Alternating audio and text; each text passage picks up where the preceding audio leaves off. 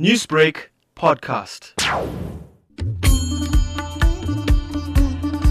This is Janet Pillay, and today on Women's Economy Wednesday, we present Venishree Mayer.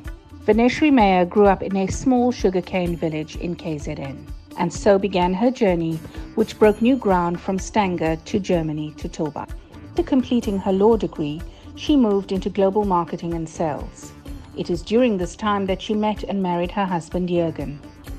As a family, 20 years after living abroad, they decided to return to South Africa to care for her 83 year old mom. It is then that she bought a small wine and olive estate in the Cape Winelands. In 2018, the brand Adara Evil was launched, and she subsequently won an award from SA Olive. She has launched an online shop in Germany to service the European market with their wonderful premium brand, extra virgin olive oil, which is now available in South Africa.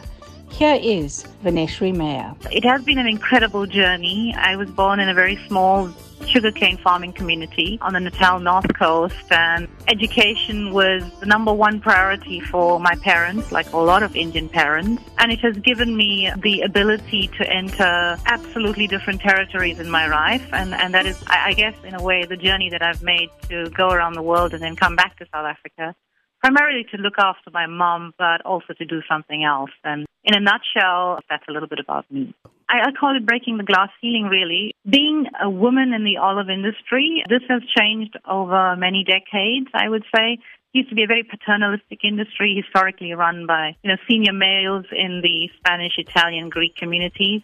But this has definitely changed globally, and more and more females are more actively involved. For me, it was significant in the sense that being uh, what I call a virgin farmer, a new territory, it was an exceptional uh, stamp of approval Wow, this is really uncharted territory for all businesses, I would say. But for us particularly, it affected us in terms of harvesting. We had to harvest under very highly restrictive circumstances, you know, reduced to a very, very small team, which meant that it was really all hands on deck. Literally, Jürgen, my husband, and I had to pitch in ourselves, ensure that the olives are picked at optimal ripeness, you know, to ensure premium quality. And it was also a matter of keeping the team motivated because we had an extensive exceptional yield of harvest this year.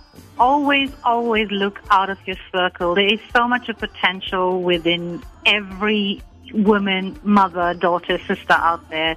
Very much the norm then that females were taken out of the schooling system so that the siblings, the, the male siblings, could go on and further themselves. And my mom was highly intelligent, incredible woman, was taken out at standard six, but was determined that her daughters would have an education.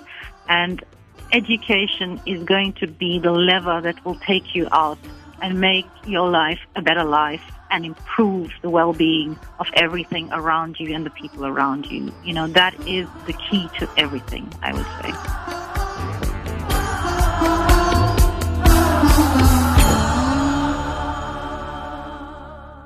Newsbreak, Lotus FM, powered by SABC News.